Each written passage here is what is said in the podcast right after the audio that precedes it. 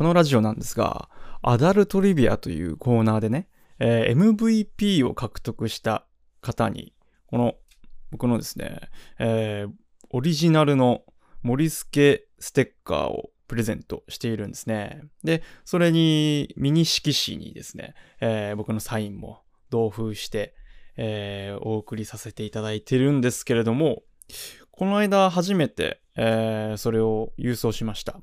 で、まあ、どういう感じでね、梱包したら可愛いかなとか、えーいろいろ考えて、あのーこういうですね、えーちょっとちっちゃめの、なんて言うんだろうな、封筒があったんですね。えーなんか文房具屋に行ったらあったんですね。で、それがめちゃくちゃ可愛くて、いろんな色があって、で、5, 5枚入りでたくさんの色があったので、それをですね、僕、どれぐらい買ったのかな ?30、40枚ぐらい一気に、えー買って、あ、これでもう、あのーひとしきり大丈夫だ。今年はこれで皆さんにね、えーステッカーを届けることができると思って、まとめ買いしたんですよ。で、えーそれに、ま、梱包して、で、先日お送りしたんですが、あの、送って、まあ、その、ファンの方から、えリスナーの方からですね、DM が来ました。MVP 取った方から。森助さん、あの、素敵な梱包ありがとうございます。と。しかし、こんなものが、あの、郵便物に貼り付けられてましたよ。って言われて、え、なんだろうなと思って、写真が送られてきてたんで、それ見たんですよ。そしたら、この郵便物は、郵便物の最小限、かっこ9センチ ×14 センチの規定に違反していますが、便宜送付いたします。渋谷郵便局。ちょっと待って。そんな規定あったの？いやいや。あの、うん。え？じゃあ、ちょっと待って。どうすんの ?40 枚あるんだけど、この封筒。おい。どうすんだ？ちょっと、これ、残念だけじゃダメかしら。始まります。Okay, now, from the beginning. Hit it, boys. この番組はなぜか残念なイケメンと呼ばれている喜劇俳優の森助がお送りするこじれたラジオ番組ですちょっとどうすんの？ねえこれさおかしくない？ね？あのー、すんげえ可愛いんだよこの封筒。でねあのー、何？その規定がさえー、9センチ ×14 センチそんなちっちゃいかこの封筒と思って。測ってみたらえっ、とね8.5センチ ×11.5 センチしかなくて。一回り二回りちっちゃいんだよね規定より。いやしかもさその僕がね文句を言いたいのは郵便局にではなくていや郵便局さんほんとごめんなさいっていう感じなんだけどまあ便宜送付してくれてありがとうなんだけどあのこれを売ってた会社ですよ。売ってた文房具屋さんですよ。なんかさもさもこれで送れますみたいな感じで可愛い封筒いかがですかって。そのお店のねポップにも書いてあって。いや封筒ってさ手紙送るためのもんじゃん。そしたらさこれでこれにねあのー切手を貼ったら送れると思うじゃん。送れねえんだよそれが。なんていう世界線だよ。しかもね僕あのー何？こういうちょっと可愛いさシールとかをねあのーカラフルなシールとかであのー止めてね後ろも。とかあと切手もさ切手もよ。ドラえもんのねめちゃくちゃ可愛い切手があったからそれをわざわざ用意して 送付したんだけどえー？封筒そもそも封筒が規定に反してるってこれどうしたらいいの？じゃあこのあと40枚ぐらいあるやつ。なんかはがき買ってそれに貼る？この封筒ごと。えー、このサイズだったから可愛かったのにさ。うん嘘でしょ。これ解決策あのー募集します。どうしたらいいんだ。2枚つなげる？いやーちょっともうちょっとこの規定を甘くしてほしいね。もうちょっと。このサイズ可愛かったんだよね。ねここれを見つけた時にこの封筒をあのー僕のこのオリジナルのステッカーって、まあ、縦横5センチぐらいしかないんでその、まあ、コンパクトなサイズなんですよね。でこれをさ普通の封筒に貼って送るっていうのもなんか不格好だなと思って。うーんこの今手元にある規定外の郵便物規定外のこの封筒が非常に可愛かったんですよ。いやー。渋谷郵便局から直々にダメですと。でもよかった。あのー送ってくれて。なぜかというと僕ほら事務所に所属してないんで、えー自分の住所とかをね、えー貼ってないというか書いてないんですよ。裏に。裏に普通書くじゃないですか。ね。えーそういうのを書けないんで事務所に所属してないんで。だからこうまあ処分してもらうんじゃなくてちゃんと便宜的に送付してくれたのは非常にありがたかった。うんありがとうございました渋谷郵便局様。はい。これでもどうしようかな。えー、今後ねちゃんとえー、確実に届けるために、まあ考えます。いやちょっとね僕テンション上がってたんですよ。この可愛く梱包できたなと。うんドラえもんのね切手もさることながら、えーシールもカラフルな感じで用意してねこのちょっとラメの入ったやつとか赤赤いやつとか淡色の水色のやつとかねいろいろねあのパターンがあって封筒の色に。それをね毎回選ぶのも自分としても楽しみになるなぁと思って買ってたのに。そもそも規定違反か。あまあこんなこともありますね。ちょっと頑張ります。さあえー残念だけじゃダメかしら。コーナーに行きたいんですけどアダルトリビア今週ね全くなかった。ああ、2、3件あったんですけど、ちょっと2、3件じゃアダルトリビア開催できないので、えー、というのもですね、先週、えー体調を見事に壊しまして、先週のですね、えー収録をした直後に、えー熱が39度出ましたね。人の体温ってこんな上がるんだと思って、えー見事に死んでいたわけなんですけれども、えーすいませんでした、えーちょっと更新が遅れてしまって、えそして今回もね、え遅れてます。すいません。あの先週熱を出したところからスケジュールが、あのガタガタになりまして今じりじりとあのスケジュール戻しているところですね、えーちょっと頑張っていきたいというところなんですけれども。いやーあんな熱が出るとはね。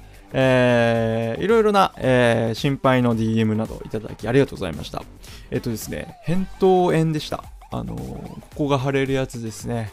はい。ちょっとばい菌入っちゃったのかな。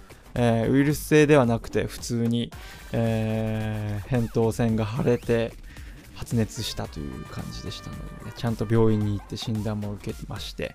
はい。もう治りました。はい。あとはそこのしわ寄せを今こう伸ばしていってるところですね。はい。スケジュール的に。ということなので、えー先週もちょっと、えー動画の更新が、えーままならなかったわけですが、えー今週からですね、えーエンジンを全開にして頑張っていきたいと思いますので、ぜひよろしくお願いします。すいません。いや、体調管理大事ですね。ちょっと申し訳ないです。さあ、えーアダルトリビアがですね、えー来てなかったんですけど、いくつか質問のメール、お便りいただいてますので、そちらを、えーご紹介していきたいと思います。いや、ありがたいですね。はい。えーということで、えーまあ、2、3件ですかね、えー読んでいきたいと思います。えーペンネーム、ちゃちゃまるさん。森助さん、いつも親子で楽しく動画見ています。親子で。ありがとうございます。えー私のお気に入りは、えー独身成人男性日記シリーズです。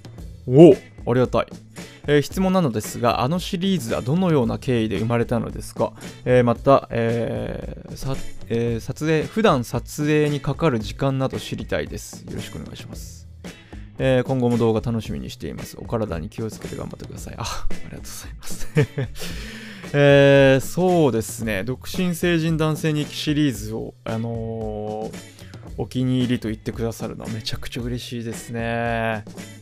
えーこれ知らない方もいらっしゃると思うので説明しますと、えー僕が昨年ですね、えーコロナ禍になってから始めたシリーズです。まあどういったものかというと、えー僕の日常生活を切り取ってそれをちょっと脚色したというような、えーミニドラマシリーズになってます。大体5分ぐらいですね本編が。でその後撮影5段が入って、えー NG カットがあって全体で8分から10分みたいな感じの、えーシリーズなんですけれども。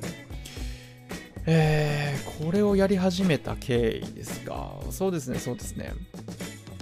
まず、えーまあ、1年前に、えー2020年の3月かな4月かなそこら辺でですね、えー YouTube を本格的にやっていこうかなというふうに、えー思い立ちましたでその時にですねどういう動画をやっていこうかなって、えー考えた時に僕のやってるような短い動画、まあ、30 15秒とか30秒とかまあ、1分以下の動画って YouTube と相性悪いんですよ。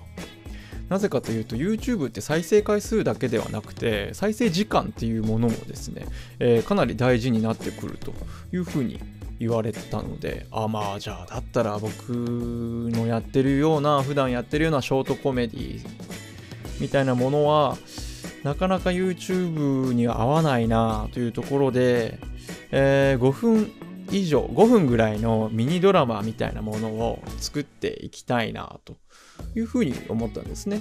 えーで YouTube を、あのーやる上でなんだろうなこのバラエティ的なもの？例えば何なんか挑戦してみたとかあとドッキリ系ですよねよくあるのがあ YouTube ではすごい人気のものですよね。えーでそういうのもやるっていうような視野はあったんですよ。なんですけど、うん、なんだろうな。まあ別にね、そのドッキリというものに対して、あとやかく言うつもりはないんですけれども、えー、まあ、十中八九あれやらせなんですね。えーあの、バラエティ系の動画っていうのは YouTube で。うん。十中八九というかもう99%やらせなんですね。まあ、やらせっていう言い方が良くないかもしれないですけど、えー基本的に台本があるものですね。まあ、リアル恋愛バラエティ、テレビでやってるようなリアル恋愛バラエティと一緒ですね。基本的には台本があります。で、まあ、皆さんもいろいろなね、コンテンツを見てると思うので、まあ、YouTube のそういうドッキリとか、えーそういったバラエティ系のものは、ほとんど、うん、99%やらせだって理解して見てると思うんですよ。もう、このご時世ですから、皆さん分かって見てると思うんですけど、えー、ていうかな、僕がそういうことを、そういうバラエティ系の動画とか、まあ、ドッキリ系とかをね、やっても、まあ、どうなんだろうなっていう、まあ、考えたんですね。やろうかな、どうどうしようかなって。でも、なんだろうな。なんかこう、そういう嘘、嘘をつくというか、うん、なんかあんまり、なんか自分としてはなんか違和感があって、で、じゃあ、その中で、うん、まあコントみたいなものを、まあじゃあやっていこうと。うん。だけどその中で、えー最近のねあの動画コンテンツの流行りというか流れとしてはやっぱり生っぽいものよよりリアルに感じられるもの、うん、の方がいいだろうとふうに思ったんですね。えーまあそういう、まあ、時代の流れというかだからハプニング映像とかそういうドッキリ系の映像が流行ってるのはそういうことじゃないですか。まあやらせなんだけどあれも脚色があるんだけれどもまあほら AV のさ素人ものみたいな感じじゃないですか。ああいうのって。素人じゃないんだけど全然 AV 女優なんだけど立て付けとして素人ってなってるから見る側もあこれは素人なんだ。ってあの自分に言い聞かせて見るじゃないですか。あれと一緒じゃないですか。YouTube のドッキリ企画っていうのも。ね。あこれはやらせなんだ。でもこれはドッキリなんだ。って自分に言い聞かせて言い聞かせて言い聞かせて見るものがそのドッキリ企画とかバラエティ企画じゃないですか YouTube の。まあ一緒なんですよね。何を言おうとしてたか。なんか忘れちゃったけど、まあ、とにかく、まあ、僕はその嘘をつきたくないというか、まあ、あくまでも、あのー生っぽいものを入れていくにあたって、えー立て付けとしては、えードラマですよ。コントですよ。ただその中に自分の、えー私生活という本当のリアルなところも入れてますよ。だだだから独身成人男性日記っていうのは、えー反フィクション反ノンフィクションっていうテーマでやってるんですね、えーそっちの方が僕正直だと思うんですよ、うん、よりリアルかなと思って。うん。ドッキリってもうほぼリアルじゃないんで。演者の素とかは出てないと思うんですけどほぼ。ほぼ出てないと思いますあれは。ただ独身僕の独身成人男性日記っていうのは本当に自分の生活の中で出てきたもの問題思ったことっていうのをきっかけにあの脚本を書いているので半分本当だし、えー半分嘘嘘っていうか、まあ、脚色がね、あんなにうまくあのオチがあるわけないんでね、えー。でもちゃんとそういう反ノンフィクション反フィクションってこう歌ってること公開していること自体が誠実かなみたいな。それが本当の意味でリアルかなと思って、えーやってます。はい。ということなのでね。まあそういった経緯で、えー僕はあの、えーシリーズを、えー作りました。はい。自分でやってても独身成人男性日記のシリーズってすごい面白くって一番最新のものだとあのメイク動画。あをやるっていうね、えー動画になってましたけれども。あれも本当のことで、えー今後、まあ、動画の中でも言いましたけど今後ねあの男女の会話劇みたいなものを軸にしたシリーズというか、えーまあちょっとウィットに富んだ会話っていうのをこう男女でやり取りするっていうような、えーシリーズをやっていきたいんですね。でそれに向けて、えーそろそろ僕もまあ今までねあの女性役っていうかまあやってくれる人がいないから自分で女装して、えー女性役をやって、えーっていうのをね繰り返してきましたけれどもあのーメイクをねろくにしたことなかったんですよ。今までこう適当になんか塗ってであのなんか明るさ？え何？何？ライライトをいい感じにすることによってごまかしてたんですよ。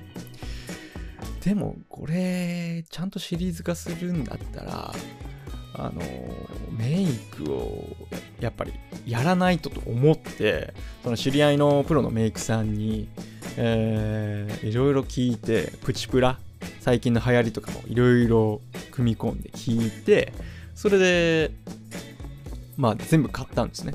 そのあの薬局とか何軒か回って全部買ってそしたら1万1万円ちょっとしましたね全部。びっくりした。それでまあ何も別にねあの教わらずに、えー 何も見ずに適当に初めてじゃあそれを開封するところから化粧をしてみたらどうなるだろう。って思ってもう本当に撮りながらあの実験しながらやったんですねあれは。うん。だから本当のなんか素というかリアルな感じが出てたと思うんですけど。うん。そういうなんか面白かったですね。立て付けとしても。いやでもちょっと話変わりますけどメイクしてる人すごいっすね。ああ。あんな何？テクニックが必要なことを毎日やってる方もいらっしゃるじゃないですか。人によっては、まあ、今リモートだから、まあ、目元だけっていう人もいるかもしれないしマスクだから目元だけとかね。あるかもしれないですけど基本的に接客業の人とかは、まあ、フルメイクしてるでしょうしそう考えるとやっぱそれに対して使ってる時間とお金？お金もバカにならないですしね。で僕はなんかその自分でそのコスメ買ってやってみて思ったのはこれなんかもしねこれを聞いてる彼女がいる方とかもしいらっしゃったらあのー彼女がその化粧品を買う買い物についていった方がいいっすよ、どうやって選んでどれぐらいお金使ってるのかなんか隣で見て肌で感じた方がいいですよこれ。なんか変わると思います。その化粧してなんかね早早く出なきゃいけないのにデートであのー何やってんだよ。早くしろよって。思う方もいると思うんですよ。でもそういう時にちょっとおおらかになれるかもしれないですね。えーなんか見方が変わるというかパラダイムシフトが起きるみたいなね、えーそういう感覚さえあったのでちょっとこれまあ奥さんないし彼女がいる男性はですねぜひちょっとまあ女装してもいいかもしれないですね。買い物に付き合ってみてね。あの彼女の隣でメイクをしてみるっていうのもね一つ面白いデートの形かもしれないですよこれ。うんなんか新しくその刺激になりそうですね。面白いんじゃないですか？えーいいと思いますいいと思います。なんかそういうことしてみてくださいぜひね、えー僕はあの家で一人でやってましたけど 教えてくださいメイク、まあ、教えてくださいっていうかまあプロの、まあ、そその人に聞くんだけど。えーということで独身成人男性日記はですねそんな感じでななんか僕の日々のなんか楽しみというかその刺激を求めて何かしらこう代謝を上げていくためにメイクしてみるとかあの服買ってみるとかなんかそういうことを軸にやっていってるので非常に自分としてもですねなんか面白いシリーズになってるのでちょっとこれからも楽しみにしておいてください。えー今もう15回になりましたね。独身成人男性日記のシリーズ。15回やってますけれども一歩も外に出てないんですよ。うんそろそろ外出たいなって思ってるので。ちょっとねやりたいですねそれは。今後楽しみ。えー次の、えー質問ありますね。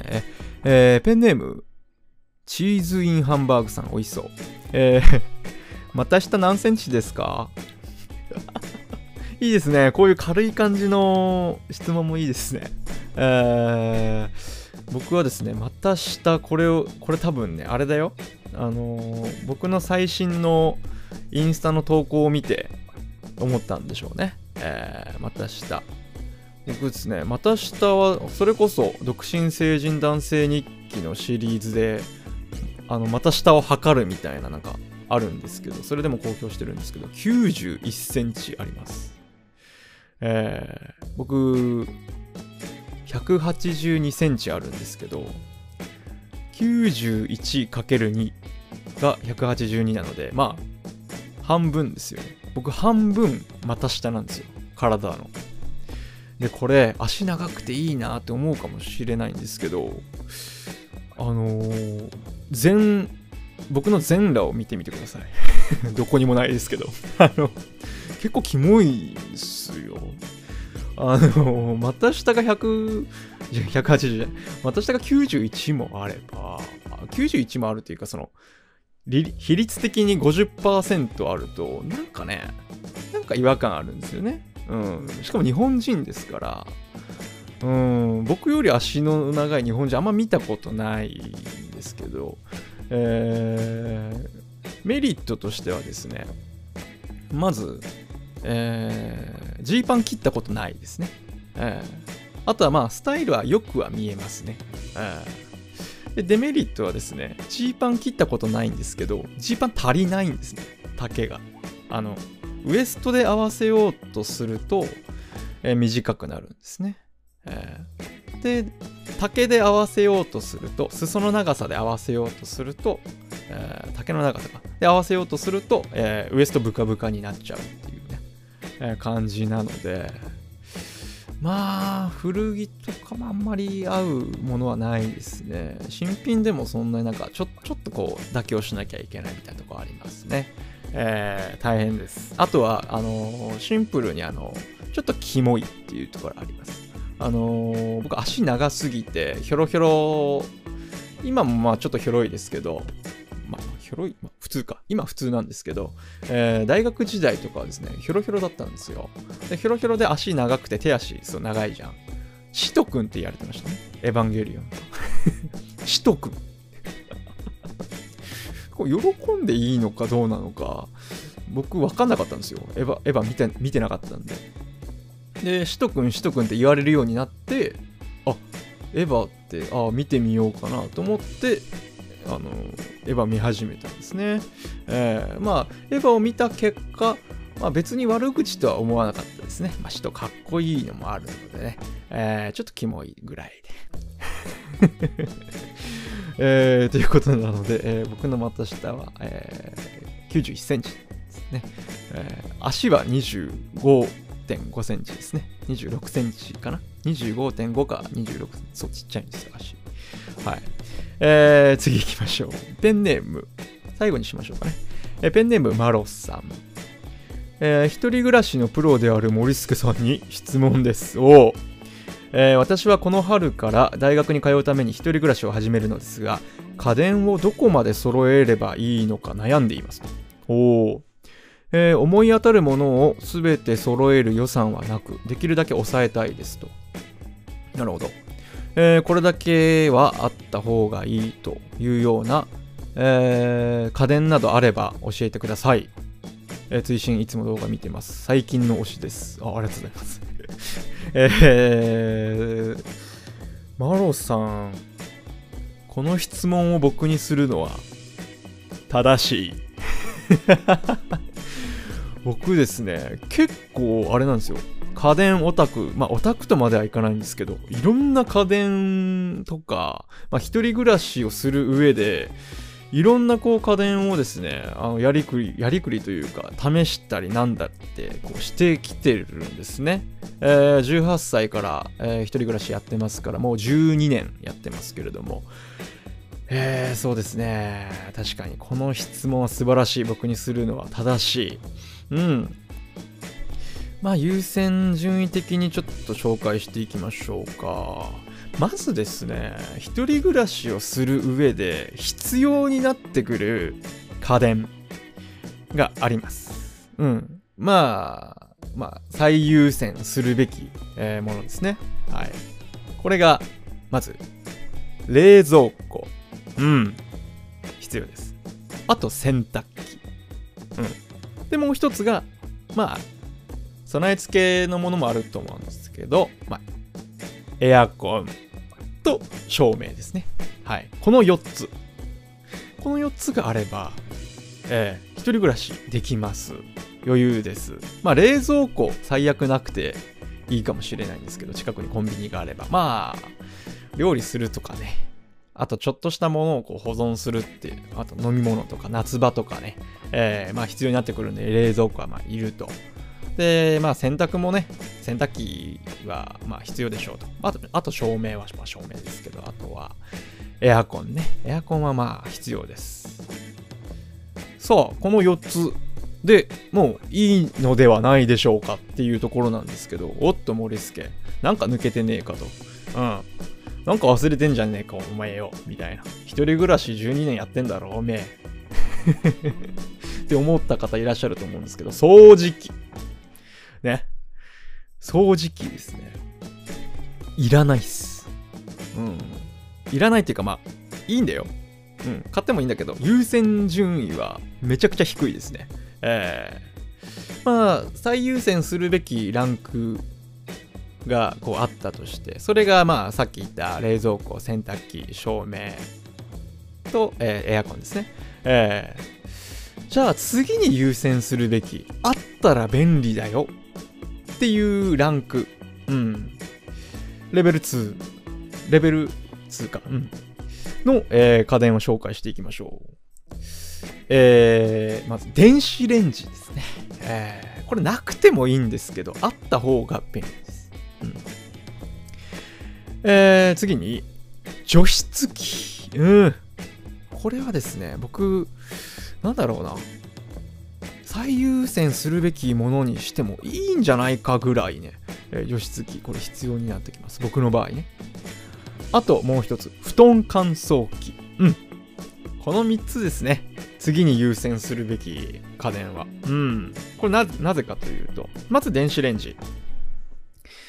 まあ温めますよね。大体。あとはまあ最近の電子レンジっていうのはトースト焼けたりとかもしますんで。えーちょっと便利ですし、えー何かしらこう温めたりとかね、あのーコンビニで弁当買ったりとかさ、ああとは、まあ、ちょっとした、あの残り物とか自分でお惣菜とかね作って、えーそういうものをね温めたりするのに、まあ、非常に便利なんでまあ電子レンジは僕も毎日使ってますからね、えー必要になってくる。あと除湿機がなぜ必要なのか布団乾燥機がなぜ必要なのかこれを説明したいんですけれども、えーまあ、どこで一人暮らしをしてどういう風な生活を送るかにもよるんですけど、まあ、大抵の一人暮らしの家っていうのは、えー浴室乾燥機ついてないですよね。うんついてないんですよ。大抵は。よほどお嬢様じゃない限り。僕の家もついてません。そりゃ。なので、あのー梅雨の時期とかもそうなんですけど、基本的に何かをこう干すとかね、えーいう時に、えーまあ下着はちょっと外に干したくないなっていう人もいますし、最近のこの時期だったら花粉がつくから外に干したくないとかいう人もいるんですよ。で、コインランドリーに行ってもいいんですけど、結構バカにならないんで、コインランドリーのお金も。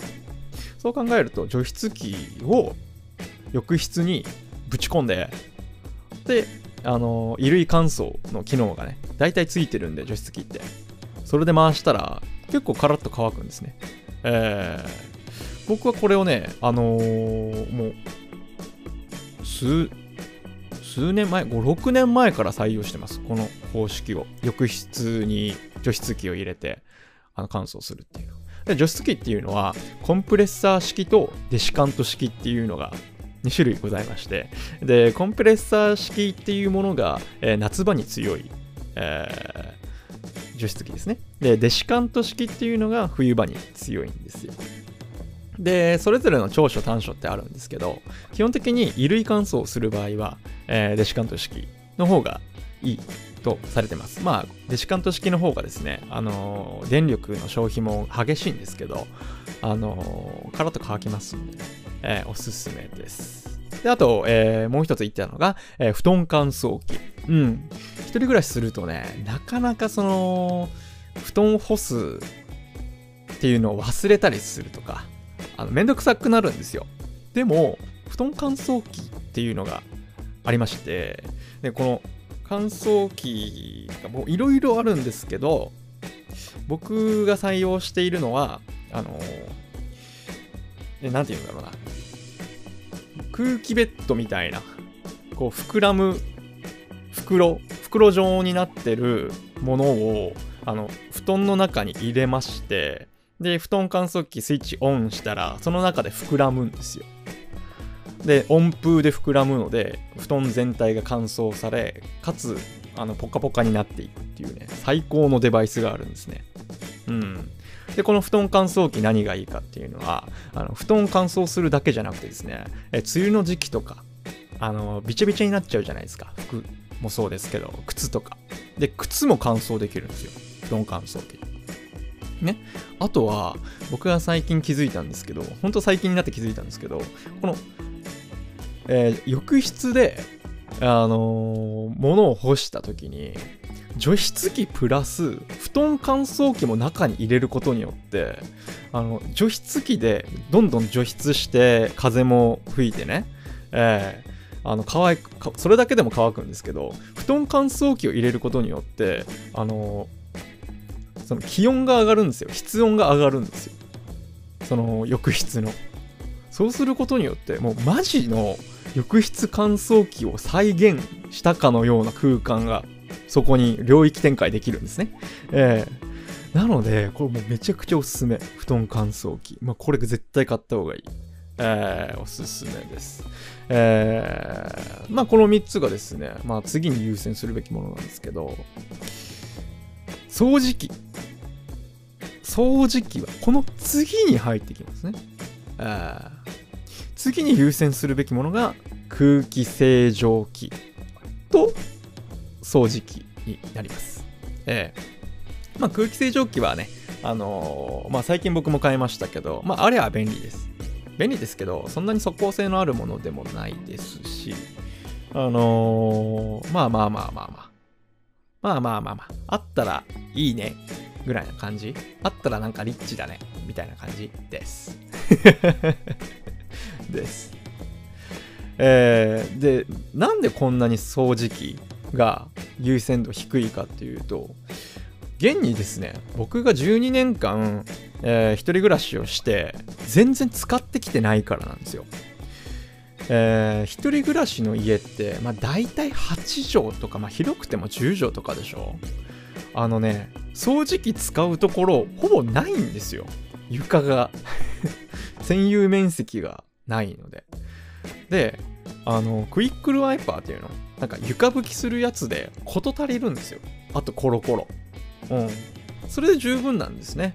えーで、掃除機って、あの、カーペットとかもね、あのーまあ、あったら、掃除機したい気持ちもわかりますけど、大体コロコロで事足りてるし、えーそんな中、あとさ、一人暮らしの部屋って、まあ、大体いろんな家具とか机とかなんか置いて、その、なんだろうな、掃除機しにくいんですよ、めちゃくちゃ。だったら、もうクイックルワイパーとかでスススって、あの、隅々まで、ね、四隅までやった方が、早いんですよね。なので、僕、えっとね、えー僕は18歳の時に、えー一人暮らし始めた時に掃除機いると思って買ったんですよ。で買ってから今までまだあるんですよその掃除機。12年ずっと持ってるんですけど使ったの多分5回ぐらいです。なのに持ってるんですよ。クローゼットの中にしまっててそれを今週やっと捨てます。粗大ゴミで。ありがとうございました。えー、もうまあ全然使わなかったな。本当に必要ありません。ただねやっぱり私はちょっと掃除機が欲しいと。ねまあどうしてももうなんていうの？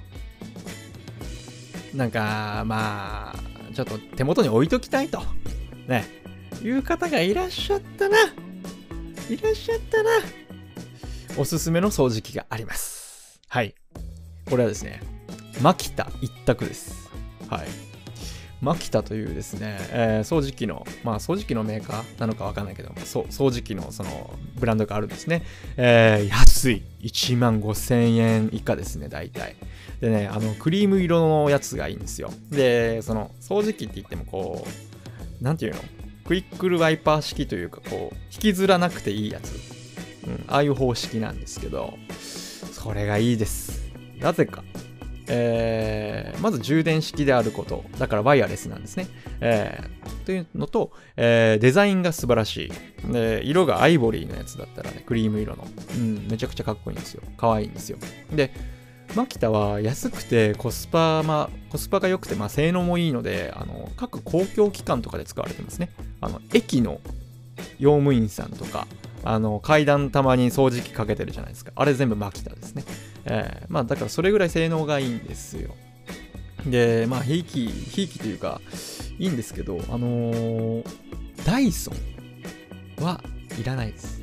一人暮らしでは。あのスペックは全然いらないです。あの、トゥーマッチですね。えー、ダイソンの掃除機5、6万するじゃないですか。はい。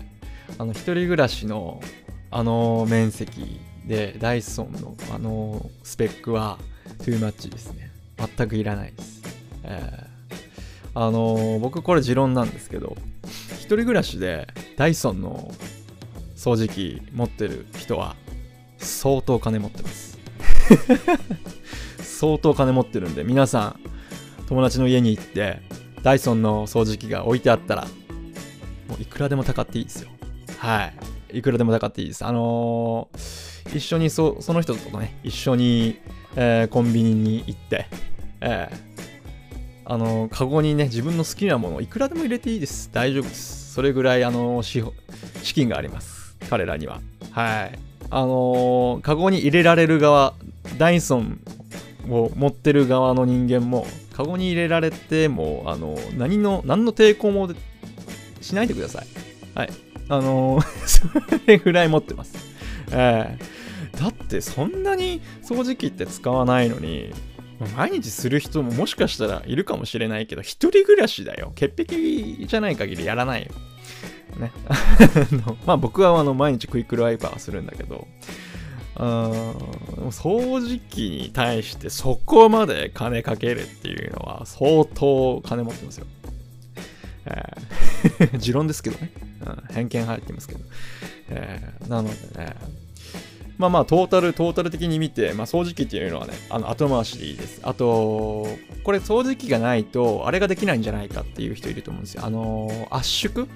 布団の圧縮袋で吸うのが、こう、吸う機会がないじゃないかっていう人がいると思うんですけど、あの、布団の圧縮袋って、なんか1500円とか2000円で、あの、ドライヤーの逆バージョンみたいなのが売ってるんですよ。吸ってくれるやつ。うん。それはめっちゃコンパクトなんですけど、僕も持ってるんですけど、それで事足ります。えーなんならそっちの方が掃除機よりやりやすい、あの布団の圧縮は。はい。なので、えー掃除機はあの後回しでいいですね。はい。なので、えー一人暮らしで、えー予算を抑えて、ね、えー一通り、まあ、揃えるのであれば、えーまず、冷蔵庫、そして、洗濯機、で、照明、エアコン。エアコンと照明はね、まあ大体ついてると思うので、ね、冷蔵庫、洗濯機、そして、電子レンジ、除湿機、布団乾燥機ですね。この5つ。うん。これがあれば、もう、バッチリです。えー、あと、掃除機は必要ありません。はい。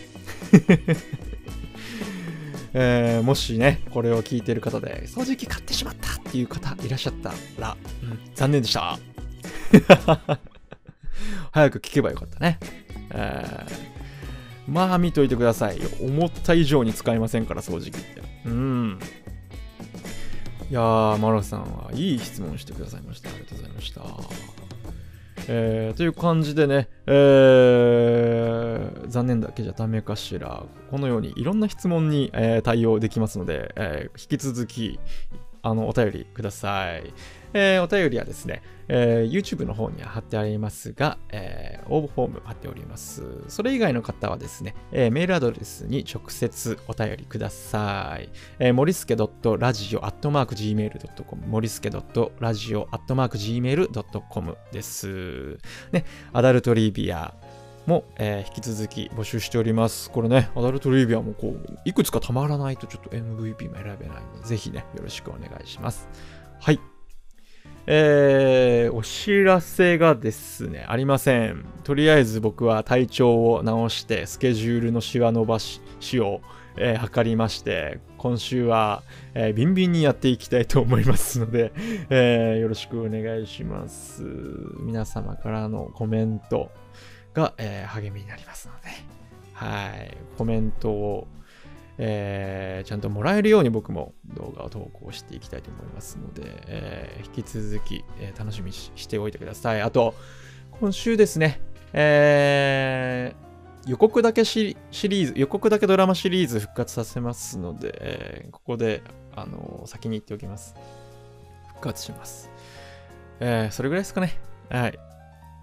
ではでは、えー今週も皆さん頑張っていきましょう。えー残念だけじゃダメかしら。この辺で。バイバイ